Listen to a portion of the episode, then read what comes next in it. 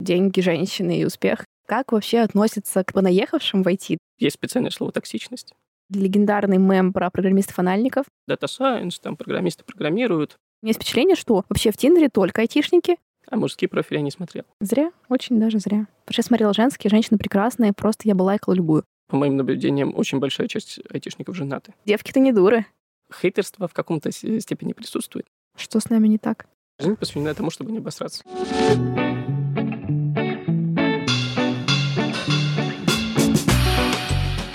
Всем привет! Это подкаст «Возле фикуса». Я его ведущая Динара, практикующий психотерапевт и автор телеграм-канала «Ноет Ковчег». Я Гоша, я типа айтишник.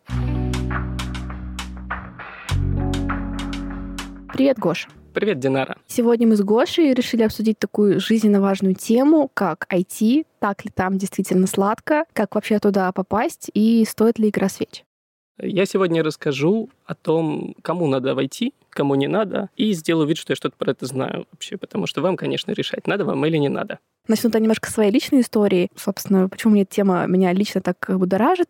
Я заканчивала физмат-школу, а, поэтому большинство моих одноклассников где-нибудь счастливо прописались э, там МФТИ, МГУ и в других местах. Сейчас они, естественно, очень хорошо живут. И так как я в целом, ну, довольно с большой симпатией относилась там, к математике, к даже какому-то программированию базовому, которое у нас было в школьном курсе, я часто думаю, что же я наделал, зачем я совершила такую трагическую ошибку. Вообще могла бы прямо сейчас купаться во всех возможных бенефитах. И, как ни странно, эта мысль меня посещала прям долгие годы. То есть я все время возвращалась к этой точке, типа, блин, может быть, еще есть шанс как-то это отмотать. Поэтому с большим интересом послушаю, как вообще это происходит у людей. Собственно, расскажи, как ты оказался в IT, был ли ты там с самого начала или попал туда какой-то другой волной? Вот, у меня произошла совершенно обратная история. Большинство моих друзей были гуманитарии. Я учился на гуманитария, обычного экономиста. В дипломе у меня написано менеджер, но международный.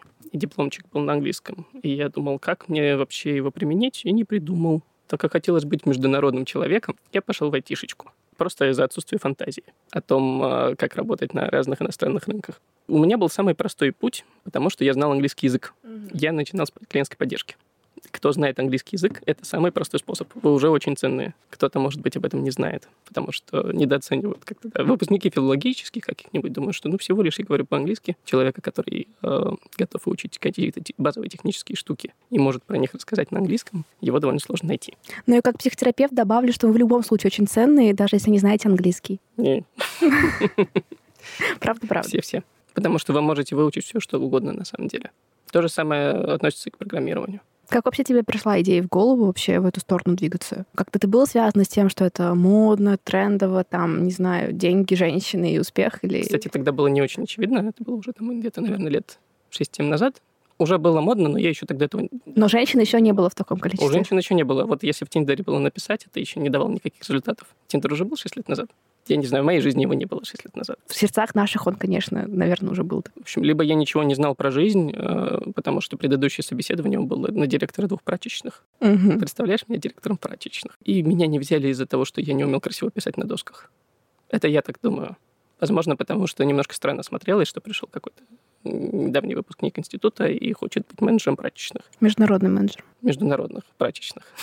Может, он был нужен Аль Капоне. Возможно. Ну так если тебе не удалось отмывать деньги, как же все-таки тебя вынесло в ту сторону? Одно из случайных собеседований. Дальше были ребята, которые мне очень понравились, а дальше я понял, что айтишка это, в общем, довольно весело. А, ну и как дальше этот вообще путь развивался и, собственно, к чему ты пришел? Насколько сейчас ты вообще в это все интегрирован? Э, Я вот интегрирован э, чуть-чуть больше, чем раньше. Меня потихонечку стали подключать э, к тестированию программ. Так что я чуть-чуть тестировщик, чуть-чуть к бизнес-анализу, чуть-чуть смотрю, что людям нужно. Когда мне просят сказать, кто это такой, я говорю, что я перевожу с пользовательского на программистский. Давай как раз, чем вообще можно заниматься в IT, потому что в моем мире как бы есть таких две градации. Некий такой разработчик, типа такой трушный там айтишник, который там, не знаю, занимается именно написанием кода, и всякие там другие сопутствующие штуки, вообще какой-нибудь, не знаю, продукт менеджер что, очевидно, вообще другой человек, скорее всего, с вообще другими, э, не знаю, навыками и личностными особенностями, тысячи всяких проект менеджеров и кто только угодно это может быть. Собственно, вот э, как бы ты это поделил? Я бы действительно тоже разделил на эти две категории, потому что больше всего в любой компании, почти которая занимается разработкой, именно программистов. Их больше всего в штуках. Они пока что еще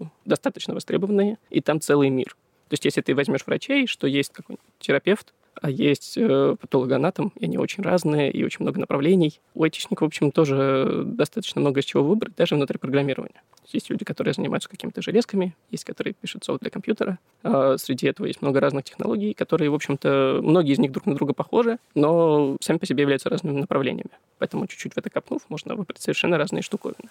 И есть люди, которые занимаются продвижением этого продукта, организацией того, чтобы все это работало. Вот обычно примерно на 10 айтишников один продукт. То есть эти люди тоже нужны, и они желательно тоже должны немножко техническую часть понимать, чтобы как-то суметь э, понять, как что-то оценивать. Но, но это очень приобретаемые навыки. Это довольно легко, поварившись на какой-нибудь другой роли, получить. Э, с улицы чуть сложнее. Угу. Меня такой вот вопрос, да, возник, э, собственно, как вообще относится к так называемым понаехавшим в IT, да? Ну, я так понимаю, что, судя по всему, ты относишься как раз к этой категории людей, да, которые, ну, условно, пришли с улицы и посягнули на святое. Есть ли хейтерство? Вот я тебе так спрошу хейтерство в каком-то степени присутствует. Ну, во-первых, я недостаточно крутой, чтобы выходить на настоящий конфликт чтобы решать много важных высокоуровневых вопросов и решать их настолько плохо, чтобы какой-нибудь хейтер мне что-нибудь сказал. Вот, но вообще э, есть специальное слово «токсичность». Оно у нас очень распространено, и таких очень не любят. Намного больше, чем понаехав. Людей, которые недружелюбно относятся друг к другу. Ты знаешь, это как американская улыбка, она как привычка. То есть, может быть, она не искренняя, но ты настолько к ней привыкаешь, что большинство вопросов решаются очень легко и без психологического давления друг на друга. Она, конечно, да, не искренняя, но прям сильно приятнее, чем искренне мрачное, желающее вам всего наихудшего лицо. Да, да, да. То есть, возможно, это улыбающееся лицо желает тебе смерти, когда ты задаешь какой-нибудь глупый вопрос. Но если не ответит, его обвинят в токсичности. Так ему и надо. Угу. Ну, то есть с каким-то таким э, не сталкивался, да, в свой адрес э, каким-то пренебрежением или чем-то подобным? Лицо, наверное, нет. Плюс у меня как натуральная способность немножко сглаживать эти углы. Может быть, я не почувствовал, когда меня атаковали. Угу. Ну, мы уже слышали в прошлом выпуске, что Гоша славится способностью быть медиатором э, в конфликтах любого толка. От ворованных яблок до, видимо, таких масштабных офисных баталий. Давай немножко побольше расскажу про роли, потому что вдруг человек увидит в этом себя.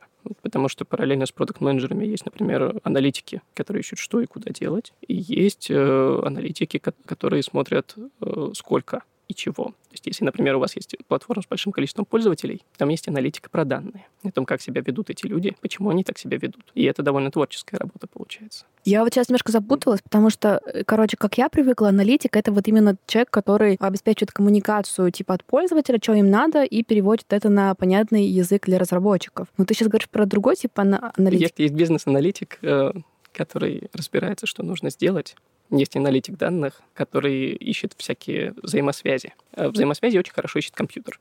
Намного лучше, чем человек. Но компьютер не очень понимает, что нужно. Потому что, например, пятерочка X5 Retail Group недавно провели исследование и рассылали смс о том, э, что мы проанализировали все ваши данные, у вас есть любимый товар. Ваш любимый товар за этот год — это пакет. Это очаровательно. Вот. Э, чтобы такого не было, нужен человек, который будет всякую ерунду отделять. То есть компьютер может найти какие-то зависимости, проанализировав какое-то невероятное количество. Мне, кстати, писал Тиньков тоже про мой любимый ну, покупаемый продукт в магазинах, и это, конечно же, глазированный срок.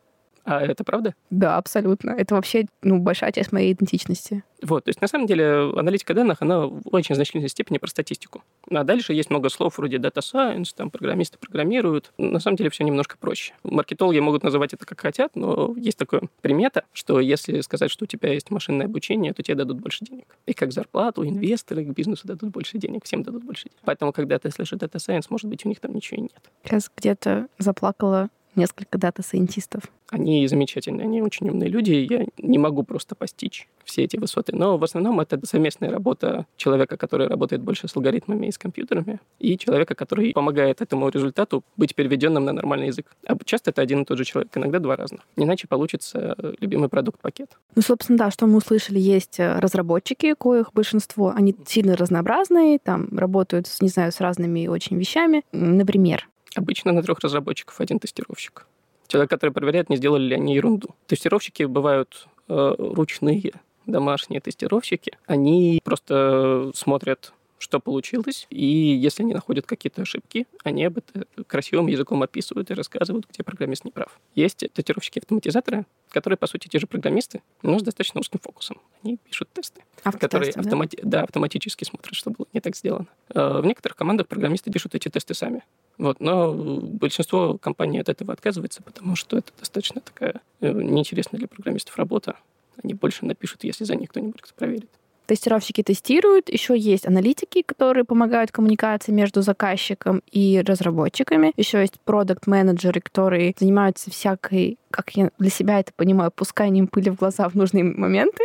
я так это вижу. А есть проекты, которые, видимо, занимаются всякими там этими скрамы, не скрамы. Что они делают проект? Продуктов, я на самом деле поправлю, хочу защитить продуктов. Пожалуйста. Они, тоже достаточно много считают, кому что и почему надо. Потом они пускают команде в пыль глаза. Ну, это надо уметь, между прочим. Это надо уметь тоже делать. Это большое искусство. Ника Пли не хотела это обесценить есть проекты, я так понимаю, что они типа что-то из серии э, настраивают процессы, чтобы там все какие-то свои задачи выполняли вовремя, к сроку, дедлайна. Как я это понимаю, да, человек просто регистрирует, регистрирует то, чтобы все все привезли вовремя. И ходит, бьет всех палкой очень вежливо. Или чешет за ушком. Или чешет за ушком. Как кому как надо, как чувствует. Это творческий процесс. Угу. Кто-то еще кого-то упустили? Из стандартных ролей, наверное, нет.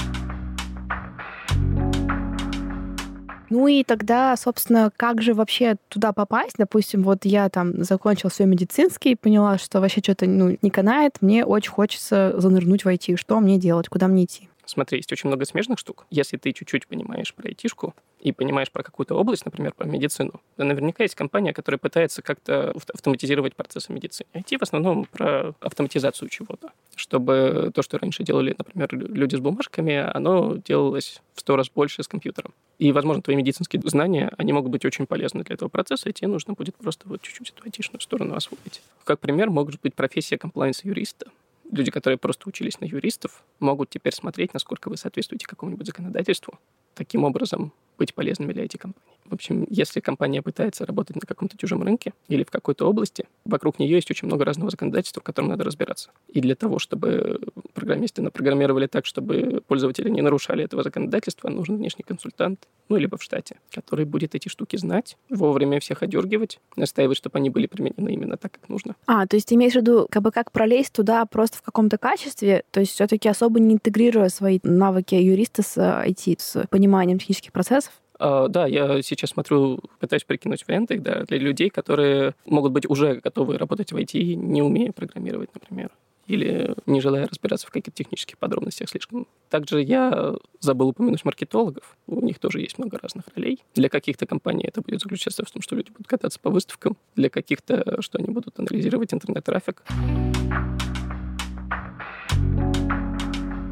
Ну и, собственно, возвращаясь к вопросу, да, как вообще подступаться, там, я не знаю, какие-то читать самоучители, прям идти в университет или онлайн курсы проходить, да, или там напрашиваться к другу, чтобы он как-нибудь пообучал, собственно, что делать и вообще какие варианты тебе кажутся более рабочими. А про какую роль мы сейчас говорим? Про техническую? Ну, давай разберем сначала техническую, ну, потом поймем, что все равно это невозможно.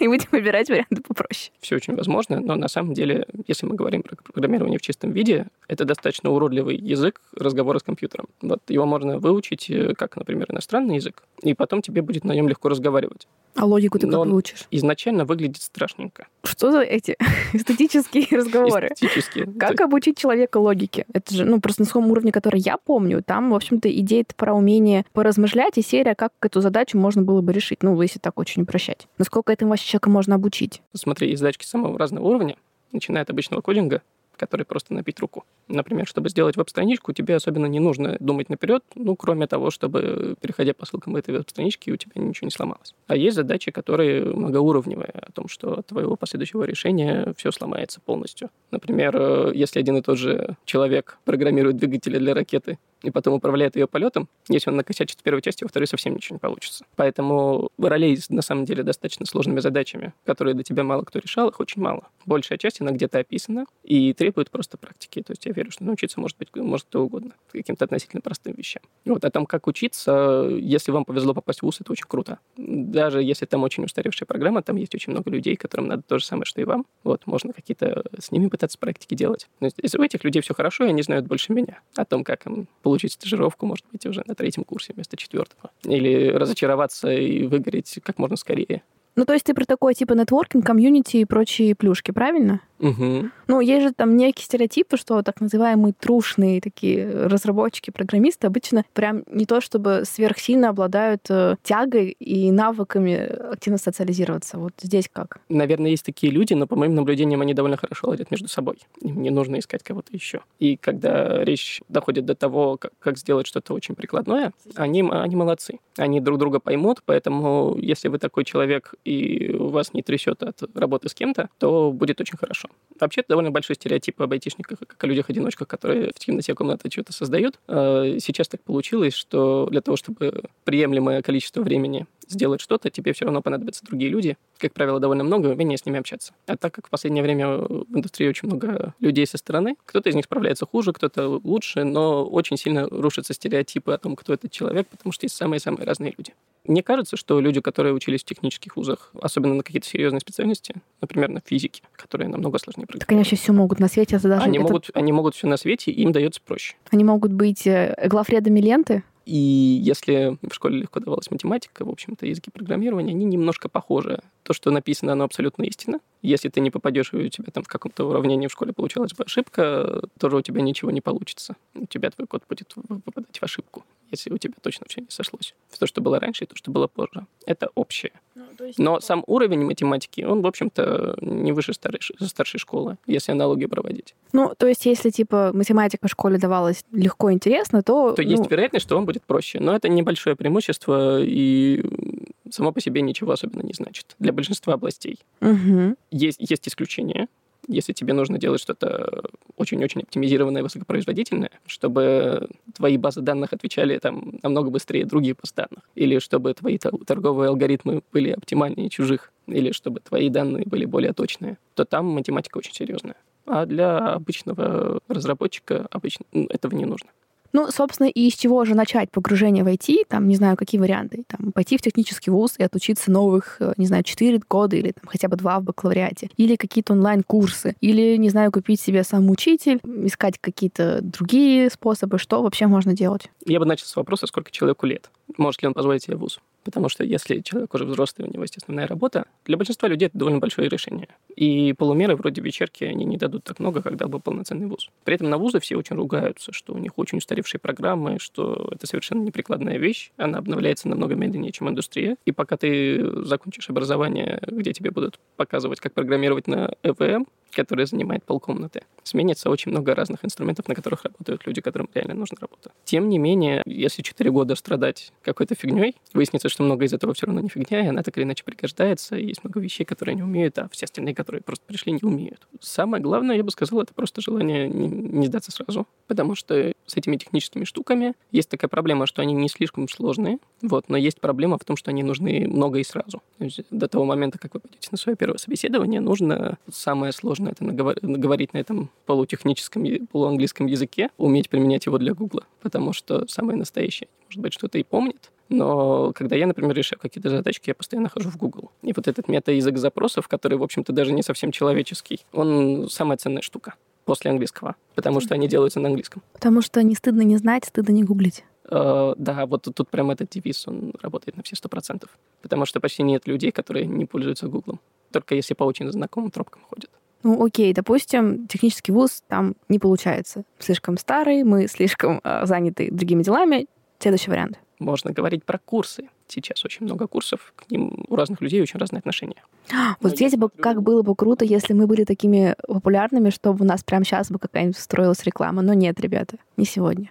У курсов есть очень большой плюс. Они в достаточно жадном формате дают более актуальную информацию, чем в ВУЗе. То есть они намного ближе к индустрии. Там часто работают специалисты из индустрии, и э, они также могут э, подсказать что-то дополнительно. И основная проблема курсов в том, что человек, который когда из них выпускается, часто маркетологи курсов или собственные ожидания людей, заключается в том, что они уже готовы идти работать. И всем нужны. И получать уже достаточно хорошие деньги. А потом выясняется, что для разных компаний у них немножко разные хотелки. И ты, в общем-то, знаешь примерно то, что нужно, но нужно вот еще доучиться. И, возможно, теперь уже выдержать конкурс там 20 человек на место. А люди уже думают, что они готовы, они потратили потратили очень много времени, сил и денег, и очень часто будут бывать деморализованы таким результатом. Это, мне кажется, основная вот такая проблема — это немножко завышенное ожидание. А как инструмент курс — это очень хорошо, мне кажется. Но ничего совершенно не получится без самостоятельных попыток с чем-то разбираться. Как мне кажется, вообще самый быстрый способ понять, ваше или не ваше, это когда вы читаете книжку или смотрите видео на Ютубе, или занимаетесь на курсах. Если у вас естественным образом появилось, получилось любопытство во время прохождения какого-то материала поиграться с ним, сделать какую-то свою штуку параллельно с практическим применением этой ерунды. Или уйти там в сторону, как знаешь, в Википедию, когда читаешь, одной ссылка, другая ссылка, третья ссылка, просыпаешься. Так развлекалась в 11 классе. О, да. Как попал Медгалодон, я вроде искал э, про историю Древнего Рима. Вот если человек легко входит в такой режим, у него все будет замечательно. Третий способ, о котором я еще не говорил, это самостоятельно по книжкам или по документации. Он мне на самом деле ближе всего интуитивно, потому что я текст воспринимаю намного лучше, чем видео, например. Я когда захожу на платформу вроде Курсера, и начинаю смотреть их видео, я через пять минут уже выпадаю, не понимаю, о чем видео. Мне также всегда было тяжело в университете на лекциях. Если у вас не так, может быть, вам и видеоформат зайдет. Если текст, мне с этим проще. И у тех, кто делает документацию, есть большое преимущество перед всеми, потому что они очень хотят, чтобы их документацию читали, чтобы пользовались именно их штукой, а не другой штукой. Вокруг языков программирования есть, э, особенно во фронтенде, у тех, кто делает визуальную сторону все-таки сайтов и приложений, появляется такое большое количество новых всяких способов делать одно и то же, что за ними просто совершенно никак не успеть. И очень большая конкуренция у людей, которые делают эту документацию о том, чтобы читали именно их. А насколько вообще, не знаю, рабочие какие-то методы, типа из вот у меня там есть друг айтишник, попрошу его как-нибудь мне немножко помочь, там позаниматься со мной, имеет ли это какие-то перспективы, кроме романтических? Я думаю, что романтические перспективы — это отлично, но это очень важно. Иметь какого-то человека, который готов с собой возиться, это, ну, это просто большая удача. Я его не упоминал, потому что не у всех есть такая возможность. Ребята обычно довольно заняты, и когда мы с тобой обсуждали проблемы с коммуникациями или нежелание коммуницировать, э, есть достаточно большое количество людей, которые просто не готовы тратить на это время. То есть есть люди, которым нравится учить других людей, есть люди, которым нравится учить себя, и они считают время, потраченное на других людей, потерянным. Если найти людей, которым нравится учить других людей, убедить, что учить надо именно тебя, это будет очень здорово, потому что такой человек заменит, на самом деле, много часов страданий. Ты можешь что-то для себя найти. А для тебя это как-то будет работать, это твое техническое решение. Оно будет ужасно, и ты об этом никогда не узнаешь, пока не получишь за это по голове где-нибудь на работе. Вот. А если есть кто-то опытный доброжелатель, он может сразу тебя от этого отвернуть и рассказать в самом широком смысле, что за это бывает какие-то, да, откуда прилетит, и показать, как правильно. Поэтому также очень рекомендую людям э, как можно раньше начинать ходить по собеседованиям, кто уже учится, для того, чтобы, во-первых, получать какой-то фидбэк от людей, чего вы не знаете, во-вторых, начинать вот э, как можно раньше работать с людьми, которые опытнее вас. Пускай э, это поначалу будут небольшие деньги, на каких-то начальных ролях. Это лучше, чем доучиваться самостоятельно, потому что самостоятельно, скорее всего, вы учитесь не в ту сторону, а с людьми другими намного круче. Да, я соглашусь вообще с концепцией наставничества. Это, мне кажется, бесконечно крутая штука, в принципе, в любой сфере, в любой отрасли. И я, ну, прям искренне убеждена, что если у вас там горящие глаза, и вы в целом э, умеете быть благодарными, умеете быть заинтересованными, вообще везде найдутся люди, которые тоже у них на это загорится внутренний огонь, потому что даже, не знаю, в какой-нибудь медицине я столько раз слышала какие-то отзывы там от знакомых, там, не знаю, попал на какую-то дурацкую базу, в ординатуру, тут вообще никто ничему не учит, ни, ни это. Всегда находится кто-то один, кто смотрит скорее в сторону поиска возможностей, и всегда находятся те, кто именно его учат, все у него замечательно, его практически... И они все находятся в одном и том же месте? Естественно, как всегда, это просто разная оптика. Кого-то одного обычно водят за ручку, а, как минимум потому, что ему это интересно, он умеет, условно, вот эту концепцию вин-вин устроить так, чтобы человек, которого обучает, было настолько чувство собственной, не знаю, значимости, важности, нужности и вообще услышанности, что, ну, довольно большое количество людей, в принципе, готовы тратить время на то, чтобы ощущать себя вот настолько круто, полезно и вообще, не знаю, созидательно. В айтишке есть такая некоторая дихотомия в этом вопросе. Э, очень есть такой культ «разберись во всем сам». Не задавай вопросы, пока что-нибудь не погуглишь. И Это полезная конструкция. Вот такая конструкция, она немножко конфликтует с тем, чтобы просить помощи. Правда, она, я думаю, где-то посередине, а люди иногда сбиваются в разные крайности. То есть либо приходят с такими вопросами, где не попытавшись самостоятельно, либо боятся просить помощи, потому что на них нападут злые люди, которые будут ругаться, что они недостаточно поискали. Естественным таким вот следой получается какие-нибудь формы в интернете, с вопросами. Есть очень популярный сайт Stack Overflow, где задают технические вопросы, как что-то сделать. Это как ответы Mail.ru, только для айтишников. А GitHub это что-то подобное или вообще другое? Там хранят, там хранят код и его описание. Что это такое и что она делает. Можно его оттуда потырить или залить, или поделиться, показать. Там тоже, в общем-то, можно задавать вопросы, но специальное место для вопросов — это Stack Overflow. Очень, кстати, рекомендую, кто на английском говорит, кто не говорит. По-моему, у Хабра тоже был такой. Был очень известный ресурс Хабра Хабр, он, по-моему, и сейчас есть. Там, там тоже можно, но он больше русскоязычный. Ну, вроде когда мы так более-менее определились, да, с тем, какие дорожки существуют э, на пути к этому образованию. И давай так кратенько вообще про языки, что это такое, какие они бывают, там, с чего начать. Я вот, мой уровень э, школьный это был Паскаль, и, по-моему, немножко Си мы касались. Нифига себе, серьезно. Чуть-чуть, буквально. У нас была, правда, хорошая школа со всей нежностью. Спасибо, что у меня это было. У нас был только кусочек Паскаля. Мне кажется, что основная концепция, которую нужно знать, что язык не очень важен и зависит намного больше от того, что вы хотите сделать. Э, вам важно медленно делать очень высоконадежную крутую штуку, или вам можно сделать не так быстро и не так точно, но побольше.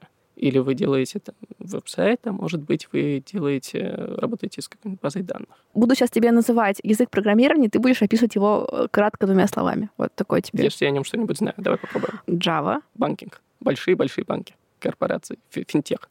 C++ или плюс, как они называются? Ага. Игрушки. Э, либо что-то высокопроизводительное, консервативное. Питон. Аналитика данных. Медленно, но много инструментов для аналитики. Очень легко выучить. Можно начинать с него как э, легко читающийся язык. Э, давай добавим Паскаль для истории. Ты скажешь школьные пары. Паскаль? Я, я же совершенно недавний. Это а. очень старый язык, он, по-моему, тоже использовался для обучения, но сейчас, по-моему, для обучения больше используют Python. JavaScript? э, веб-сайты. И логичный вопрос, а что Java и JavaScript это разные? Это разные штуки. Есть такая шутка, что рекрутеры путают. Я на самом деле не очень в это верю, потому что большинство из них молодцы. По-моему, JavaScript получил такое название просто потому, что не пытались зацепиться за бренд Java что Java уже был развитым популярным языком. И они назвали похожим образом, но на самом деле это совершенно другая штука. Э, есть еще очень большое разделение на объектно-ориентированные и функциональные языки. Но мне кажется, мы это не осилим. Я уже чувствую, что мы это не вот осилим. Если, если вот для тех, которые не любят ненастоящих людей, айтишников и прочих, есть э, языки, которые чуть ближе привязаны к настоящей математике, довольно точно выверенные, и там совершенно другая парадигма программирования, это немножко по-другому выглядит. Более высокие уровни, такие высокие сферы, а, да? Да, и я об этом ничего, ничего про это не знаю. Я просто знаю, что они существуют, и э, настоящие отказоустойчивые штуки, а, где очень важно не ошибиться, часто делают именно в функциональной парадигме. Давай отвлечемся немножко на такие простые человеческие вопросы. А, поговорим про Тиндер, конечно же. Вот ты уже упоминал. Расскажи мне, как вообще все это устроено. Вот у меня есть впечатление, я не знаю, как это у других работает, у меня есть впечатление, что вообще в Тиндере только айтишники, либо мне пишут только айтишники, либо вообще как это происходит? Я не знаю, у меня другое впечатление из-за своей жизни, что в моей жизни только айтишники. Есть одна теория, она, скорее всего, отчасти верна, что просто айтишник сейчас очень попсовая профессия. Их стало действительно очень много. И куда не пойдешь, ты будешь на них попадать. Какое-то время я думал, что это мой круг. Но я и когда отвлекаюсь и начинаю заниматься чем-то другим, я вижу айтишников вокруг себя. Они повсюду. У меня скоро развьется паранойя. Угу. В Тиндере, может быть, люди, которым сильно за 20 серьезно начинают подходить к своим отношениям, как любые айтишники, как, -то, как когда решат какие-то вопросы, они подходят к ним так это, с разбегу, подготовившись. Может быть, Тиндер для этого подходит немножко больше, чем другие платформы. Может, им в жизни чуть-чуть менее комфортно общаться. Не знаю. Потому что айтишники тоже разные бывают. Ты, кстати, замечал вообще, вот, например, какую-то такую, когда ты сам сидел в Тиндере, там, например, что у всех женщин одна профессия? Или женщины, в принципе, не позиционируют себя через По-моему, профессию? женщина реже пишет про профессию, наверное. А мужские профили я не смотрел. Зря, очень даже зря. Потому что я смотрела женские, женщины прекрасные, просто я бы лайкала любую. Мы уже говорили про стереотипы, про айтишников, я не могу не упомянуть. Я, я бы хотел вернуться к дейтингу. Мне кажется, что, по моим наблюдениям, очень большая часть айтишников женаты. Естественно, естественно, девки-то не дуры. Что, неужели действительно так все хорошо? У меня была подруга, ну, у меня есть подруга, которая училась в ИТМО, и она сказала, что просто там, ну, всех маломальски вообще приятных молодых людей, а к концу выпуска уже плотненько куда-то поженили. То есть, скажем, такие ужасные вещи, такими э, плохими формулировками, что, конечно, это мы не, не, сможем опубликовать. Потому что я полностью лишила айтишников субъектности, говоря, что их поженили. Извините, пожалуйста. Просто обидно, что все лучше другим. Почему он? А не. Гоша, кстати, не женат. Давай, да, как-то поговорим про стереотипы. Тут я не могу не упомянуть, конечно же, легендарный мем про программистов-анальников. Тебе что-то про него известно? Я не понял его. Я посмотрел и не понял. Но настоящие программисты очень смеялись над этой шуткой. Расскажи, как ты ее поняла? Может быть, э, почему ты его оценила? Ну, во-первых, я люблю Веронику Степанову. Это совершенно сумасшедшая женщина с Ютуба, э, клинический психолог, э, харизматическая харизматичность. И она создала мем, рассказывая про неких программистов-анальников. Ну, если как-то кратко объяснить, что есть вот такая теория инфантильной сексуальности, созданная Фрейдом, там, что есть застревание на каких-то разных периодах, и один из них, так называемый период анальный, есть типа некие черты личности, которые характерны, там, некая мнительность, где-то въедливость, такая тщательность, э, чуть более высокая тревожность, ну, не сильно выраженные какие-то эмоциональные штуки. Примерно, наверное, так если кратко описать. И вот, э, собственно, э, Вероника сделала вывод, что э, вот люди с такими чертами, для них более характерно направляться там, ну, в, в разработку, в программирование, потому что якобы там сильные качества оказываются востребованы, слабые качества можно не использовать. Ну, при, в принципе, неплохая концепция, да, в общем-то, вообще подстраивать свою жизнь, там, свою профессию, призвание под какие-то свои особенности, акцентуации. Но она просто это прям сильно-сильно упростила, а, сделала таким э, ироничным, веселым, не без любви, об этом рассказала, поэтому это стало своего рода таким э, довольно громогласным мемом. Я до сих пор не понял, почему анальники. А, потому что анальная фаза. Что это? Э, есть такая теория э, развития детской сексуальности у Фрейда, что есть ну, главных три периода. Оральный период, когда ребеночек сосет э, женскую грудь, и если там что-то происходит не так в этот момент, там, не знаю, отлучают резко от груди или что-то подобное, он как будто фиксируется вот на этой оральной стадии, и у него есть тоже некие особенности личности. Кратенько они обычно никогда не могут быть до конца как будто бы удовлетворены, им всегда там немножечко мало, они чувствуют себя немножко покинутыми. В самом широком смысле это уже не про женскую грудь. Нет, да, это в самом широком смысле. То есть они при этом часто могут быть такими какими-то харизматичными, а, очень любят искать внимание. Ну, я сейчас, конечно, тоже так это делаю, без, без заготовки. Скорее всего, есть в интернете потрясающие ролики, где вам это круто расскажут. Есть следующая фаза, это анальная фаза, типа когда ребенка приучают к горшку, ну, это, извините, Фрейд, поэтому как есть, так есть. И там есть идея про то, что в семье это играет для семьи большую роль, потому что, условно говоря, сходил ребенок в туалет или нет, это часто сильно волнует там молодых родителей, возможно, там других членов семьи. И тогда ребенок как бы получает некий способ этим всем управлять, манипулировать, ну, может быть, неосознанно. И, в общем, условно говоря, можно, если э, вокруг этого слишком много внимания, там, не знаю, ребенка там как-нибудь прям сильно сажают на горшок, или вокруг все ги- гипервозбуждаются вокруг этой темы, то он как-то может тоже об этом, ну, несколько зафиксироваться, тогда мы говорим про анальную фиксацию, и там якобы там эти дети более склонны к какому-то там накопительству, там, не знаю, где-то там сдерживать, беречь эмоции, менее склонны... Вся к... жизнь посвящена тому, чтобы не обосраться. Ну, в каком-то смысле, то есть они там менее склонны транжирить деньги, учитывают лучше риски, какие-то уязвимости и так далее. И вот якобы все эти черты, а, они э, человека делают довольно комфортным э, в кресле айтишника. Вот такая, вероятно, Очень забавно, потому что в одной из моих работ большинство были выпускники очень-очень математического вуза. У программистов, у самых настоящих, почти все шутки сводились к эфемизму слова жопа. Ну, Очень все выигрывалось ну, все, все дороги вели к жопе. Ну, в общем, как-то так. И чтобы завершить этот небольшой образовательный экскурс, там следующая фаза тоже такая важная, называется вот это как бы эдиповая стадия, про которую точно все слышали, комплекс эдипов, комплекс электро. Это когда у ребенка там первое сексуальное проявляется желание, оно обычно направлено на родителя противоположного пола. Вот, и там тоже, если что-то пойдет сильно не так, когда, не знаю, там мама запрещает девочке каким-нибудь отцом каким-то образом, или там что-то, короче, происходит, в этом месте какая-то конкуренция папа за маму. Если там тоже что-то такое произойдет, то тоже какая-то может быть фиксация. Например, там человек будет эти сценарии в жизни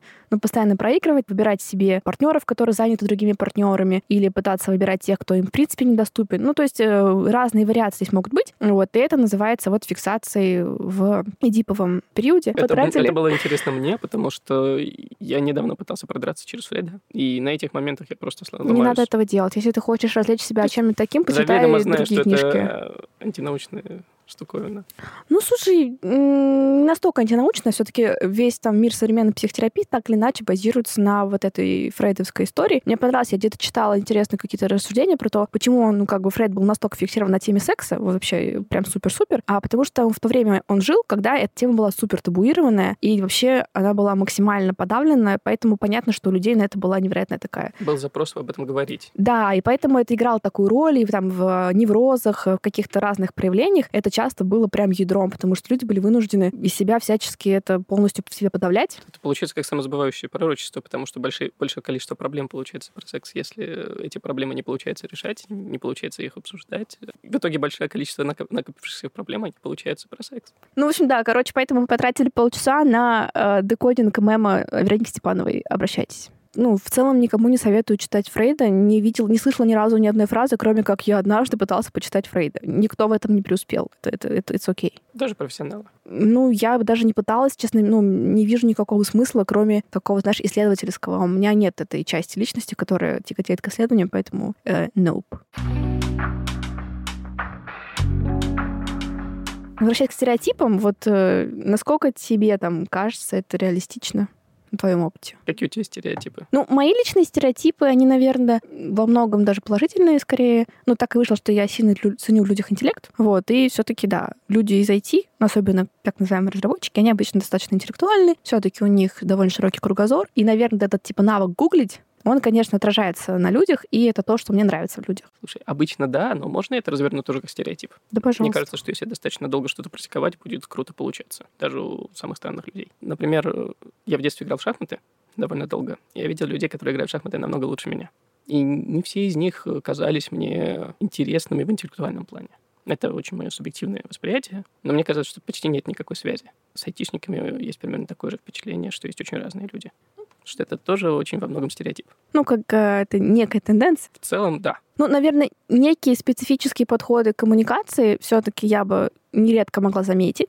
Ну, может быть, там, скажем, не столь там эмпатичная, эмоциональная вот эта вся история. Наверное, это скорее присутствует, чем нет. Ну, опять же, по моим каким-то таким прикидкам. У меня есть тебе вопрос. Как бы ты прекратила разговор про IT? Когда айтишники собираются вместе, в компании больше половины айтишников, а другие не айтишники, им станет скучно, если айтишники заговорят про IT. Айтишники иногда переключаются и начинают разговаривать, как они вчера что-то там программировали. Вот я ни одну другую профессию не видел, чтобы они так делали. Ну, это не, не было Встречая другого такого человека, который бы начал говорить, вот я вчера ключ на 30 выбрала, надо было на 28. Ну, слушай, мне, мне, мне, мне такое скорее, наверное, я к такому позитивно отношусь. Ну, мне кажется, прикольно. Единственное, что вот это как раз, может, про какие-то э, гендерные, да, такие, не знаю, стереотипы. Я иногда себя, ну, ловила на том, что вот в таких каких-то диалогах а тебя как будто выключают из диалога, причем как бы априори выключают. То есть вот это мне не, не очень нравится. Причем даже бывает, что темы какие-то не супер сложные, а какие-то довольно базовые, но ты как бы вот вроде как женщина, поэтому ты даже не приглашаешься к диалогу. Я вот на таком себя ловила, вот такое мне не прикалывает. Вообще, как вот ты считаешь, сколько сексизма? Не вроде как не айтишник, а вроде как женщина, ты сказала. Ну да. Это осознанно. То есть, э, если бы это была девушка, которая работает в IT, ее бы также исключили из разговора? А я могу только же фантазировать, вот, но у меня складывалось впечатление, что это вот может быть с этим связано. Вообще, как ты для себя представляешь, сколько вообще сексизм в этих э, подразделениях вообще развит? По моим впечатлениям, сексизм не является распространенным явлением. Там, где он присутствует, он присутствует в таких вот немножко скрытых формах, которые на самом деле могут быть достаточно чувствительными. Например, вопрос декрета. Не нанимать девушек, потому что... Или задавать нетактичные вопросы, как мы это все любим на собеседованиях. Вот такое я видел и слышал. Угу. А что ты в декрет не идешь? А когда пойдешь? А можно не пойдешь? А давай не будем. Или... Э, Репродуктивное насилие от э, работодателя. У меня есть такие проблемы, что я часто оказываюсь в компании айтишников, где часть людей не айтишники, и айтишники совершенно эгоистично начинают раз- разговаривать про технологии или про то, как они там вчера какую-то работу делали. После того, как они познакомились и узнали, вот, а ты на чем пишешь, а ты на чем, а как оно? Вот, и начинают что-то одно слово за слово. И потом все остальные выпадают из разговора. Ну, тут, мне кажется, никто не мешает э, в уголочке сделать, э, типа, свой альтернативный э, лунопарк с обсуждением сериалов или политической повестки, или даже феминизма, что придет в голову но я могу сказать, что я когда-то в таких оказывалась ситуациях, э, это было не так часто, но меня обычно никогда не смущали такие темы. Я, в принципе, у меня есть такое, я люблю что-нибудь узкоспециализированное послушать, я люблю какие-нибудь мемы супер узкоспециализированные. Видимо, какая-то причастность к какому-то, знаешь, там, особому комьюнити меня в целом скорее прикалывает. Но я больше, наверное, замечала, что мне было не прикольно. Я с таким сталкивалась, наверное, вот именно в каких-то компаниях, там, не знаю, с IT-флером, когда как будто тебя немножко исключают из беседы, скорее сразу же, потому что ты скорее женщина. И как будто бы это распространяется и на женщин, и айтишниц совершенно в той же степени. А можно, конечно, предположить, что им эти диалоги просто неинтересны, но вот такой какой-то вайп я, пожалуй, да, ощущала, и это прям не прикольно. Поэтому мне кажется, что нет проблемы в том, чтобы говорить про какие-то, там, не знаю, свои узкие темки, но вот такие штуки. Я всегда это связано с каким-то дискомфортом, может быть, разговоры с женщинами вообще. Что с нами не так? С ними что-то не так, уж проблема с разговором, но вот, жизнь такая жизнь. У тебя не было ощущения, что, например, молодой человек бывает дистанцируется от общения с тобой, если ты, например, со своим молодым человеком, а он больше разговаривает с ним, чем с тобой, по совершенно необъяснимой причине. Хотя один на один совершенно нормальное общение. Слушай, у меня не было на таких клинических исследований, и не так часто я ходила куда-то с молодым человеком. И, в общем, да, ну, я точно сталкивалась с тем, что вот такой вайб, что э, есть какая-то компания, где есть мальчики и девочки, и некоторые мальчики просто такие, ты мебель. Э, ты мебель, ты воспринимаешь со мной как мебель или подружка моей девушки. Вот с кем я сталкивалась. Мне кажется, я видел такую компанию, она была не айтишной. Это, безусловно, скорее какие-то, конечно... Но это совершенно ужасно чувствуется, да. Мебель и вот на определенный круг вопросов мы будем говорить, как ни в чем не бывало, а потом вдруг переключаемся. Это мужской разговор. И дальше разговор действительно идет отдельно, и девушки почему-то с этим соглашаются. Я не знаю, они вот дальше, я как э, меня брали в этот мужской разговор, я не заметил, что дальше происходит. Наверное, девушки идут в отдельную комнату. И готовят э, там и салат. Либо готовят салат, либо действительно общаются о чем-то своем, но они почему-то принимают эту роль. Хотя мне это сейчас кажется возмутительным. Ну, хотел сказать, на самом деле, да, я тоже я просто таких прям очень редко оказывалась в таких форматах, но у меня каждый раз был какой-то просто такой глубинный культурный шок, потому что прям тебя как будто лишили голоса, причем даже без какого-то тестового собеседования, просто по какому-то факту первоначальному. И у меня еще в целом какие-то есть ну, какие-то гиперкомпенсации. Мне вот важно именно как-то, ну, типа, статус там умненькой, вот в целом занимать. То есть это моя такая, видимо, главный мой способ себя презентации в мир. У меня просто такой, я сейчас, я сейчас вам докажу, что я, что я норм. Но это проходит, конечно, вот я просто в эти компании больше не хожу. Ну, в общем, мы тут э, рассуждали про то, что IT — это если и не новый рэп, и не старый стендап или какие там существуют определения, да, но это все таки по-прежнему актуальная отрасль, куда можно направиться как будто любой момент, но важно взвесить все за и против. Я бы хотел всех напугать, что в последние годы стало намного сложнее, если с нуля. То есть опытные специалисты все еще очень востребованы. Так как это новый рэп, э, сейчас очень много людей читает рэп. Вот к, этим, к этому нужно быть готовыми.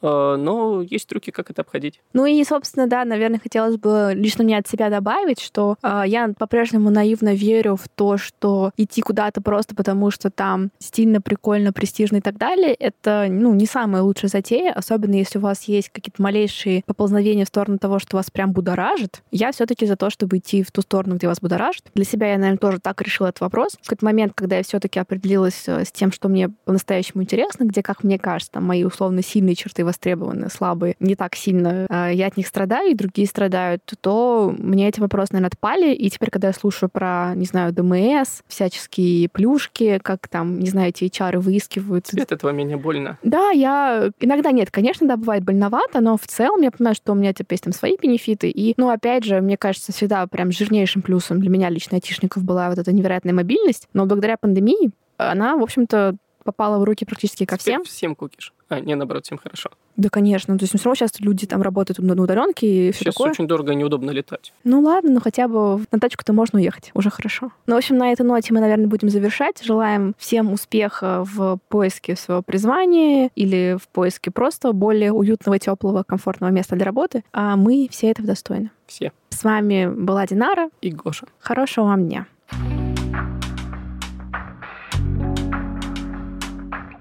Не забудьте полить цветы и подписаться на наш Телеграм и Инстаграм-аккаунт возле фикуса. Слушайте нас на Яндекс Музыке, Apple Podcast, Google подкастах и других альтернативных площадках. Ставьте звезды и оставляйте комментарии. Ваше мнение важно для нас.